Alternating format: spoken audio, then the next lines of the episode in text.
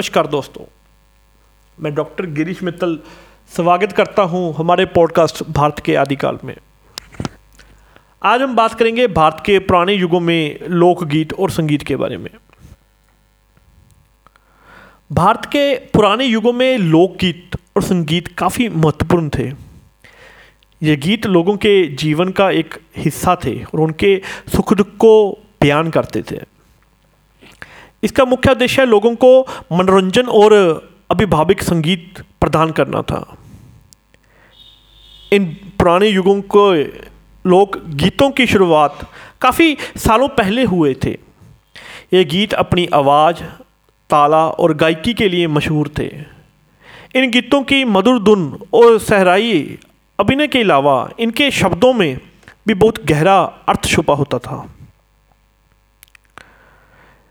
इन युगों में लोकगीत और संगीत गाँव और कस्बों के लोगों के जीवन से जुड़ा हुआ था। इसमें ऐसे कुछ गीत भी थे जो किसानों और बादशाहों के पौराणिक कथाओं से भी जुड़े थे। भारत के अलग अलग प्रांतों में अपने अपने अंदाज और तरह के लोग तंत्र होते थे। पंजाबी लोकगीत, राजस्थानी फोल्क सॉन्ग, उत्तर प्रदेश के लोक संगीत और साउथ इंडिया के लोक संगीत सभी एक दूसरे से अलग थे और एक जैसे केवलता इनकी मुख्य उद्देश्य था। उन जुगाओं के लोग गीतों में धार्मिक और श्रद्धा भक्ति से जुड़ा हुआ भी था।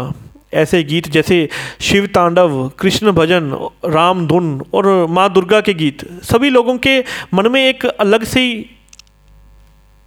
ताकत बहार देते थे। पुराने युगों में लोकगीत और संगीत का ये भी खूब महत्व था कि इससे अलग अलग कास्ट और धर्म के लोग का भी भेदभाव मिटाया जा सकता था। इससे लोगों में एकता और संघर्ष की भावना उत्पन्न होती थी।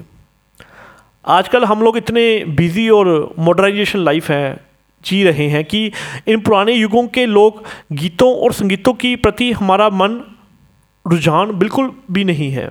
लेकिन अगर हमने अपने और नए पीढ़ी को इस पुराने सादगी और रिवायत से रूबरू कराया जाए तो हमें इन कबों गीतों के अनुभव होंगे। और हम अपने परम पिताओं के ये आजीवन अनुभव को स्वर्ग तक ले जाएँगे।